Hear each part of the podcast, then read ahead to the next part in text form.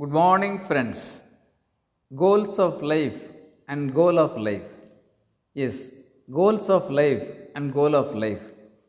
The four pursuits normally in human life are dharma, artha, kama, and moksha. Almost all learned people talk a lot about these things.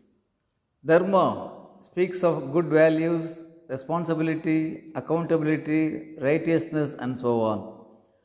Artha speaks of economic pursuits of wealth, power, position, etc.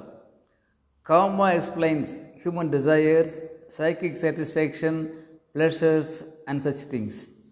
Moksha clarifies the most important task of human beings that is, emancipation of the ego and discovering one's true nature.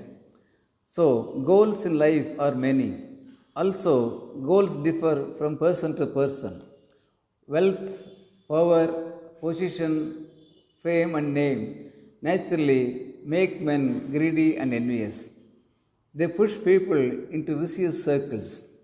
Permanent happiness is not at all possible in vicious circles. One must be matured enough, yes, one must be highly matured enough to understand the limitations of the material mundane aspects.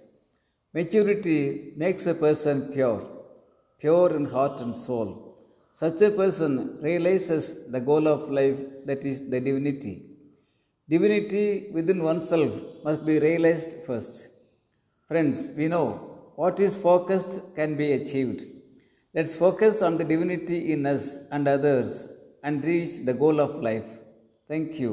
Aranga Gopal, Director, Shibi IAS Academy, Coimbatore.